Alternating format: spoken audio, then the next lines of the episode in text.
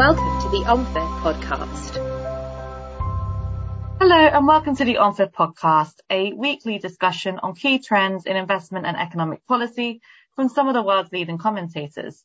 I'm Emma McGarvey, Head of OMFIF Sustainable Policy Institute, and today I am joined by Dario Liguti, who is Director of the Sustainable Energy Division at the United Nations Economic Commission for Europe, to discuss how to drive a sustainable energy transition pathway that can decouple resource use and sustainable development, whilst also driving clean energy infrastructure and capital allocation. So welcome, Dario, and thank you so much for joining me today. It's a pleasure to have you here.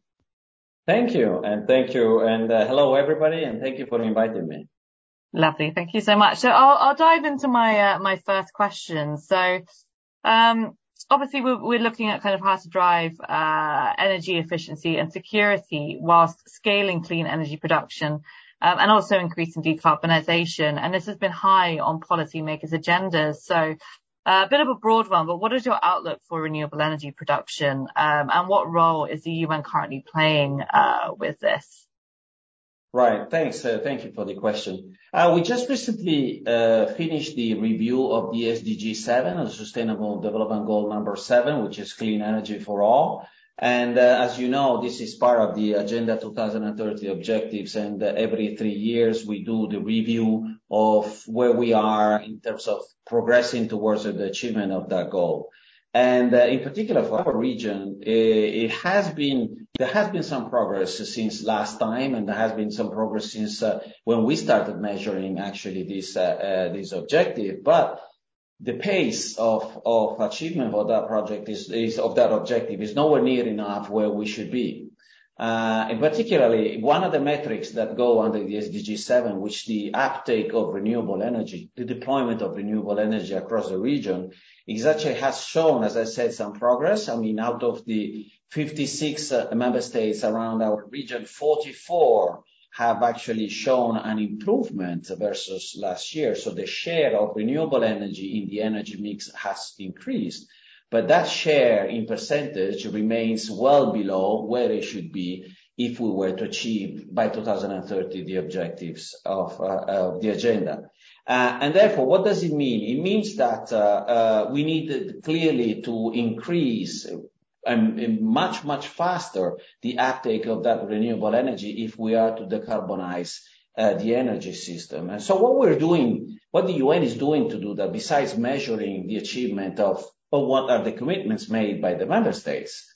Well, we're we're doing a number of things. The first one is, obviously, we're supporting the establishment of adequate regulatory frameworks, especially in the least, you know, developed markets and the emerging markets around the world. That's certainly a very important role because that facilitates as well the investment uh, uh, in the energy space. We are looking as well as as to facilitate that, those investment flows. I mean, it's uh it's not really to the UN to do the actual investment. There are plenty of organizations out there, including the private sector, who are actually keen investing in, in renewable energy. Uh, but we are facilitating by matching Uh, project sponsors and sources of financing, for example, or providing or helping uh, projects to become bankable and be structured in a way so as to be bankable. Uh, finally, another area that is often overlooked is not really the direct flow or the direct investment or the regulatory aspects around the renewable energy technologies as such, but is ancillary issues, like, for example, the availability of the grid and the state-of-the-art of the of the electricity grid. Because, as you know, renewable energies and intermittent technologies, and they have a very different impact on the grid and the availability of security and security of energy that you mentioned before, when it comes to looking at bringing that electricity from the production side to actually the demand side. And so one of the aspects that we have been uh, focusing on is the state of the electricity grid, whether it needs investments, and they are needed, massive investments in upgrading that electricity grid. Digitalization means to bring the grid to a modern uh, modern technologies, but as well, regulatory aspects around Uh, exchanging energy, exchanging electricity between countries, for example, to improve the resilience of the of those energy systems. Brilliant. Thank you. I think there's a lot that we can uh, we can come back to there. Um, I'm especially interested in in hearing a bit more about how you're kind of matching the project sponsors um, with how, you know, supporting projects become bankable. But Uh, I think my my follow-up question from all of this, obviously, you touched upon how the UN is is supporting uh, with regulatory and policy frameworks. Obviously, when you're looking at energy, it's very complex. There are gonna be different needs, expectations. Um, how are you converging regulatory and policy frameworks to support sustainable energy energy growth, and also factoring in, um, you know, innovation and the and the kind of different requirements of all of these different countries and and what they what they need? Sure. So what what we do, in in particular, with a focus on renewable energy uptake, we have been doing for a few years now, what we call the Hard Talks, which is a uh uh uh means bringing around the table all the different stakeholders in a country that have a role in supporting the deployment of renewable energy. So it's not only the government, but as well the local administrations, it's as well local utilities, it's as well project sponsors, providers of equipment, financiers, everybody who has a role in supporting that. And we call them Hard Talks because we put everything on the table. I mean, what are the challenges? What are the problems? What are the issues? And we, uh, by having everybody around the table and uh, and identifying what those challenges are, we're able to bring them, you know, the support that is needed to overcome those challenges. Whether it's, you know, the creation, for example, of market structures or the creation of auctions, for example, or, uh, you know, the facilitation of permitting, for example. So some of those issues are at the root of the lack of deployment of renewable energies. And, you know, other issues like competing uses of land, competing uses of of water, for example, as well, when it comes when if you're thinking about hydropower, for example. Those issues, we bring together all the people that have a stake in that and try to find a way to to to go forward uh uh with those investments and and overcoming these challenges, as I said. On the other, on another aspect that we're doing, for example, is on the energy efficiency. It's not about renewable energy, but you know, the second metric around the SDG 7 is the energy efficiency, right? So it's the output of GDP per uh, per unit of energy used. And here as well, there has been some progress, as I said, but still the region, especially many countries within our region, still are too energy intensive, and they need to implement Um, energy efficiency measures, whether it's in industrial processes or whether it's in the built environment.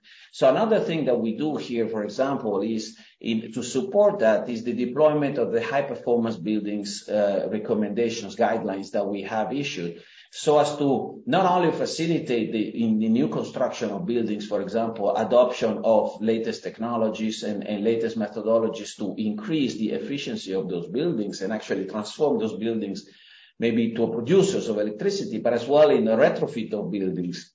And here again, what we do by doing that is we work with all the stakeholders. We bring the construction companies, the architects, we bring the local administration, we bring the producers of equipment or HVAC equipment or other equipment, for example, around the table, and we try to help them and, you know, and put on the table again, all the issues that are are are are necessary by doing that through the local stakeholders and create a momentum to increase that energy efficiency in the buildings, for example.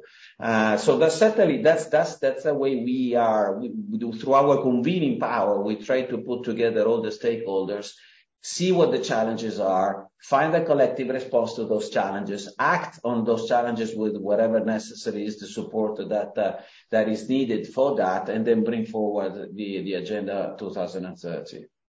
Yeah. No, fantastic. Um, and again, maybe we can go to some of the technologies that are being developed, um, a little bit later. But- Sure. Um, yeah, my next question, and perhaps still kind of leaning towards the frameworks and regulation, et cetera, that you're that you're helping to implement. Yeah. What tools and classifications have you developed, uh, which, you know, different countries can follow to kind of help decarbonization and kind of the transition towards kind of cleaner energy, uh, and better efficient uh, energy as well? Sure. Uh, so what we have done, uh, we have elaborated a number of tools, let's say, to support decision-making. This is mostly about policymaking and decision-making processes. So we have developed, for example, the Carbon Neutrality Toolkit, which is uh it's a very complex, a fairly complex uh, support tool that starting with the endowments of the of the country and, you know, the policies and the ambitions of the country Eh, on the path of the decarbonization, in taking a technology agnostic approach, it supports policy, the decision makers in the country, um, in designing a path towards that carbon neutrality. By, for example, you know, proposing which mix of technologies is the best, uh, and how to deploy that, the mix of technologies, Uh, for energy production, for example, over over a long period of time. What would be the what would entail that technology means? What are the uh, investments needed to deploy those technologies?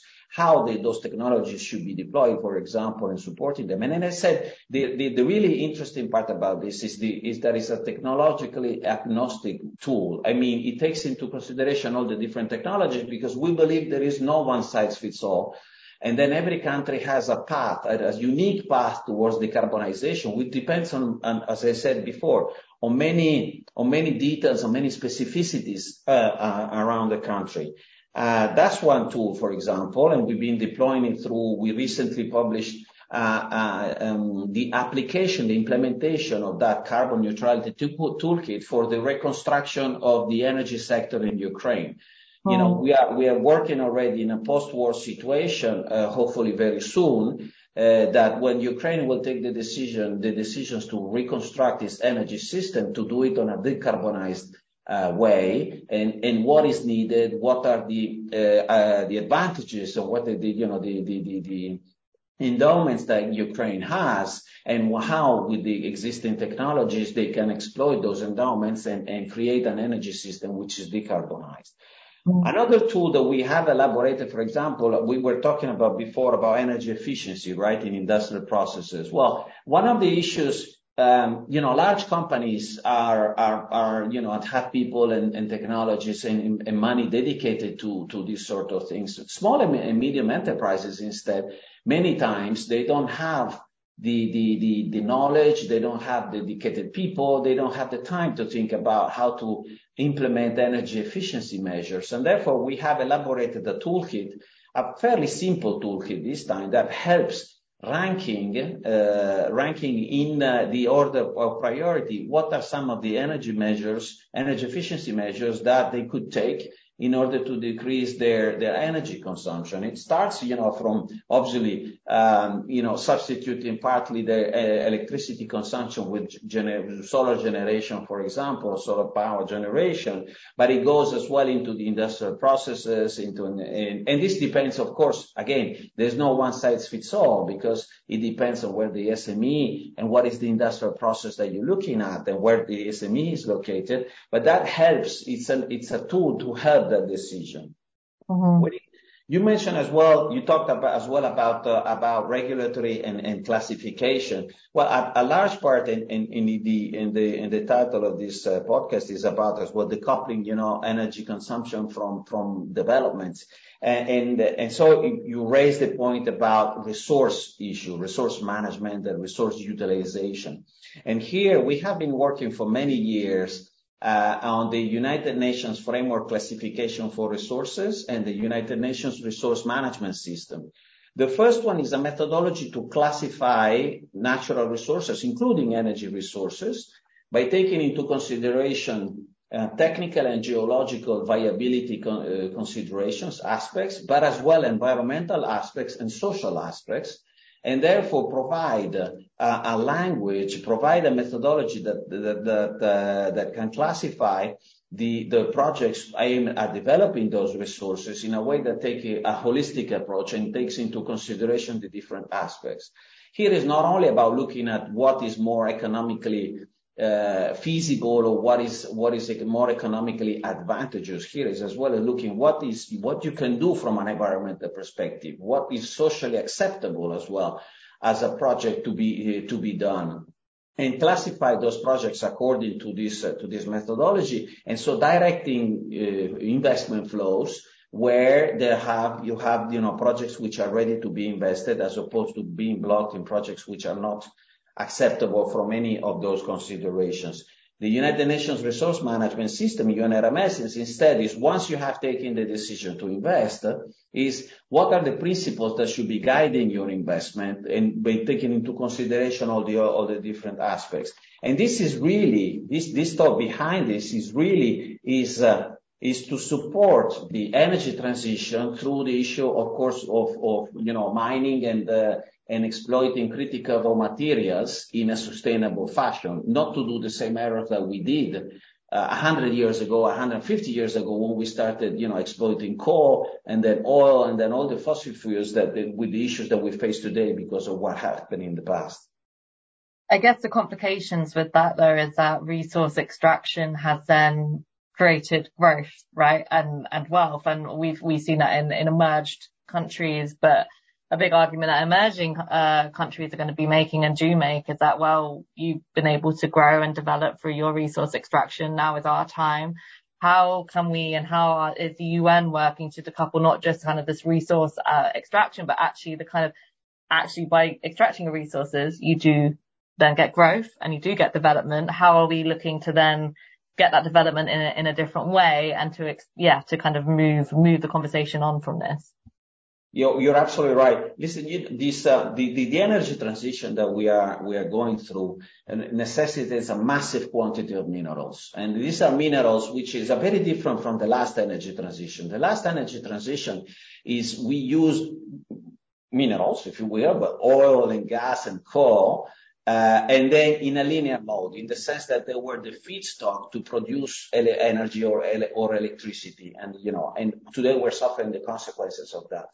The next energy transition, instead, the minerals which are critical to that energy transition, which is cobalt, lithium, manganese, copper, etc., uh, play a very different role. I mean, they play a different role in the sense that uh, they not uh, they're not destroyed during the utilization, but actually they can be reused and recycled, and we get to in a minute to that.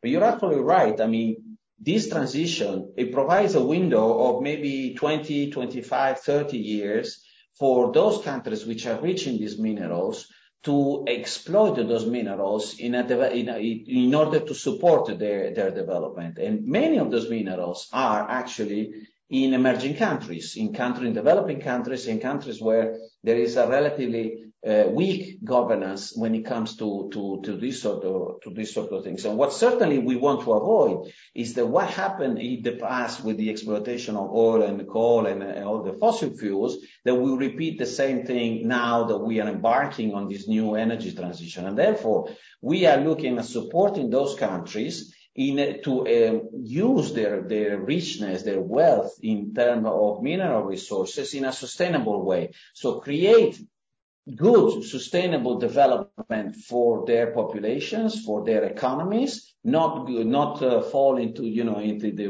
uh, resource the disease curse that that happens uh, uh, so often. So leave a part of the value added in the chain in those countries, create development opportunities, added value industries there, and contribute to a sustainable development of those mineral resources.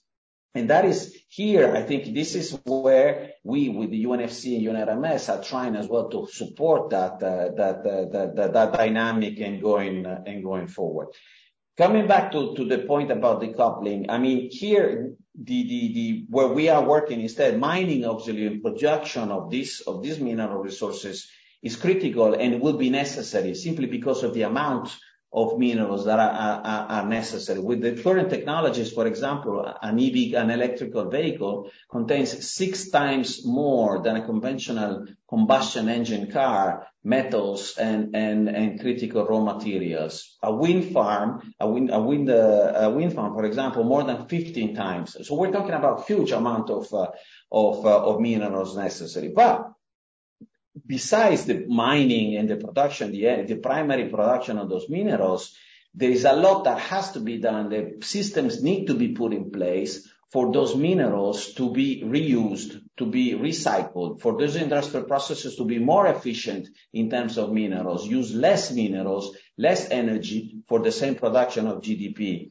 And then we said reuse, recycle, creation of or closed loops, for example. But we can talk about that a bit later, more into detail. And we are the forefront of of developing those sort of systems in a way that uh, that we try to avoid uh, you know, waste Uh, and try to avoid as much as possible as well primary mining because it's very impactful, of course. You know, mining operations are very impactful. Whether you do it in a sustainable way or not, they remain, however, uh, impactful on the environment and the social issues as well.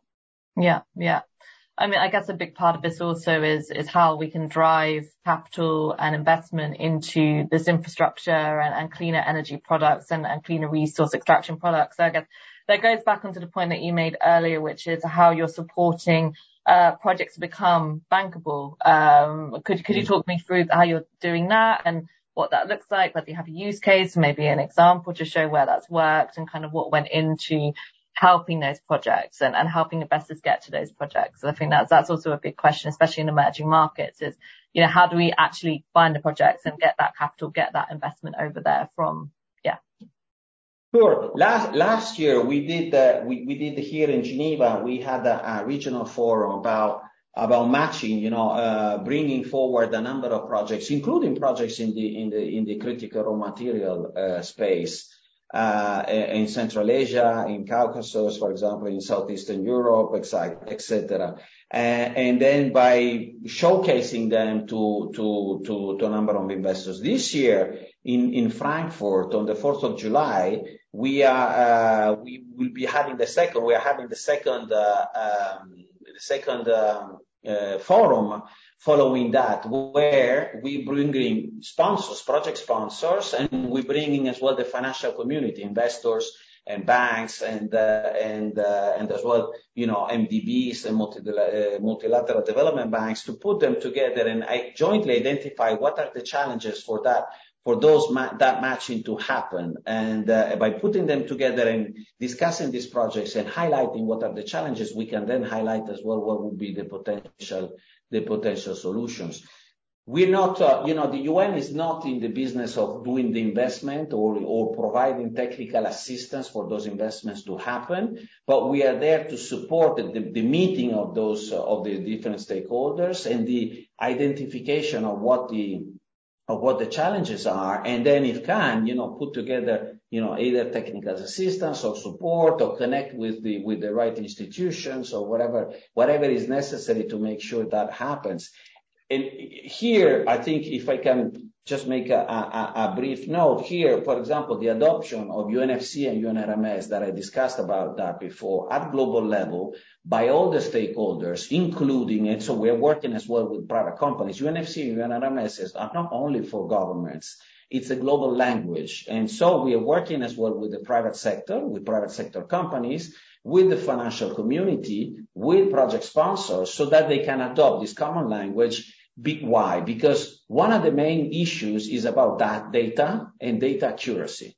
And so if you, as an investor, know that this data has been produced uh, and is accurate and has been produced through a methodology that you're comfortable with, it facilitates the investment. Many times, the issue around the non-bankability of projects is because you don't know how that data has been produced, which methodology has been used, is it, is it trustworthy, is it accurate, can I believe it, or can I believe it? And so that's the reason why I think that it supports you know, the adoption of UNFC, UNRMS by all the stakeholders will facilitate that dialogue because it builds trust between different stakeholders.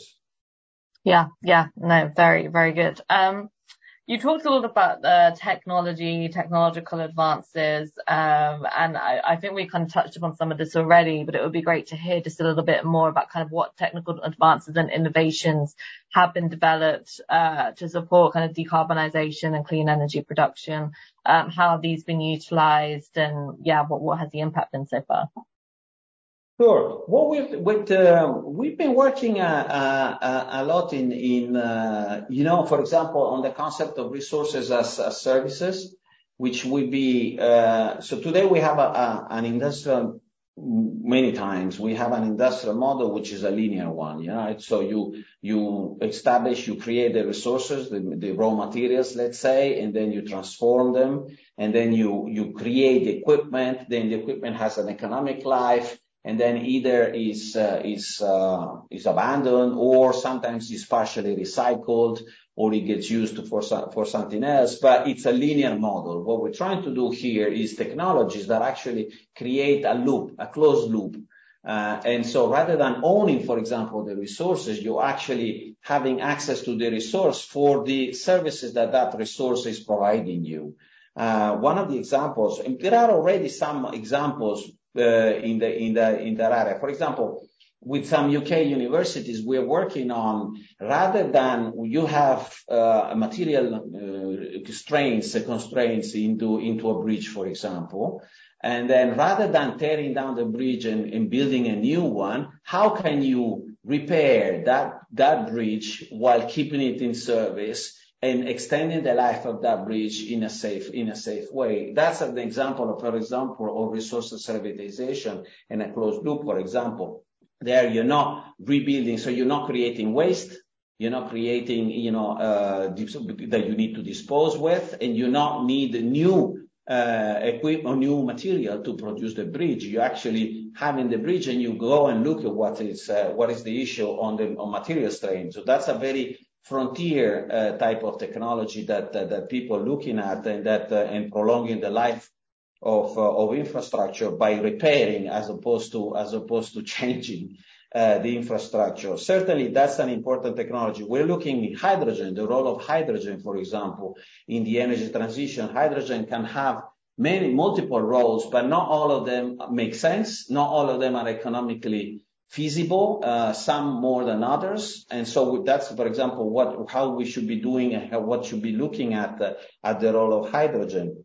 Another issue certainly is around critical raw materials in the energy storage, you know, lithium versus sodium batteries, for example, uh, or other type of technologies. We're looking as well, what what could be the future technologies for the, for energy storage, for example. So some of these are some of the frontier stuff that we are Uh, getting involved into, where we're working with universities or research centers, for example, and trying to understand and figuring out what would be the future of of those technologies.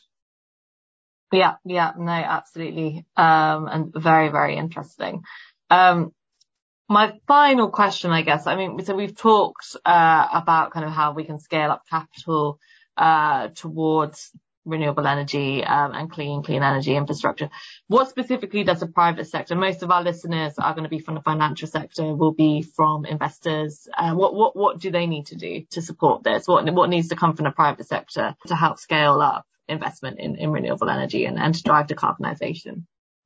I think, you know, know, by working with the project sponsors in the private sector, we've been trying to find out what are what is the missing link or what what is necessary to actually scale up massive investment. Because investments in into the energy transition would be massive. Uh and a lot more is needed than today. It's only the private sector can actually mobilize that sort of trillions of dollars per year necessary for the energy transition.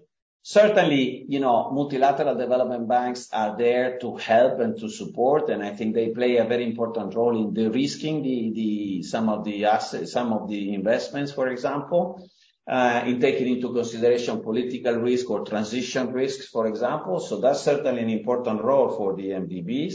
Or collaborating alongside private sector in, you know, for example, blended finance, that kind of, uh, Uh, or or facilitating changing the procurement rules, so that actually helps the private sector get involved. One of the stumbling blocks for the private sector not to working alongside with the multilateral development banks is because they have different procurement rules, of course. Uh, is It's as simple as that, but that's a blocking blocking issue. So that's something that probably needs to be thought about. But I think one of the... If ever, and this is a concept that we've been discussing with some of the some of the financial community uh, members, is how about linking financial support to the SDGs, to the Sustainable Development Goals, you know? Today, you have green finance, right? Which is finance which eh, it's considered from an ESG perspective to be compliant with whatever is the standard that you set in ESG, whether it's the EU taxonomy or or some, some other kind of. And there are many, many, many, way too many of these standards, I would say, creating confusion and not helping actually financial flows go. But maybe one set of objectives which are globally accepted, uh, measured on a yearly basis, Uh, and then very holistic because, you know, they take into consideration all the different aspects around around development, whether it's human development, economic development, uh, it's in the protection of the environment and anything else, are actually the Sustainable Development Goals.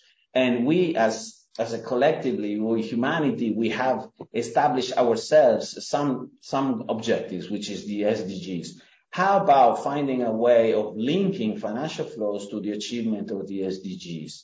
And then you can measure that every year, and then and then suddenly you don't have a green finance, you have a transition finance. Yeah. You know, finance that supports the transition, that helps people move from brown to brownish, let's say, or brownish to greenish, and from greenish to green, just to to use a media expression, let's say. Yeah. That's something that we've been discussing, and it's. I'm not saying it's easy to do, but that is something I think that that people in the financial community should be thinking of, and maybe creates an opportunity to create a new a new asset class in that sense, and and mobilize the massive amount of capital that is necessary for the energy transition. Yeah, no, I think it's uh it's a really excellent point, and I think transition finance is definitely something that is kind of coming more to the forefront and is being more considered. And it does mean, as you as you said, that it kind of stops brown from being excluded from certain criteria, and it does mean that that support can happen, and we can start start that movement. Right. I completely agree. Um, any any final thoughts that you want our listeners to to take away? Final things that you uh, yeah, that you would like to, like to say, Dario? I think, listen, I think we talked about uh, a very a lot of important points, uh, and I think a lot of important points that hopefully will be discussed and will at the COP 28 and and going forward.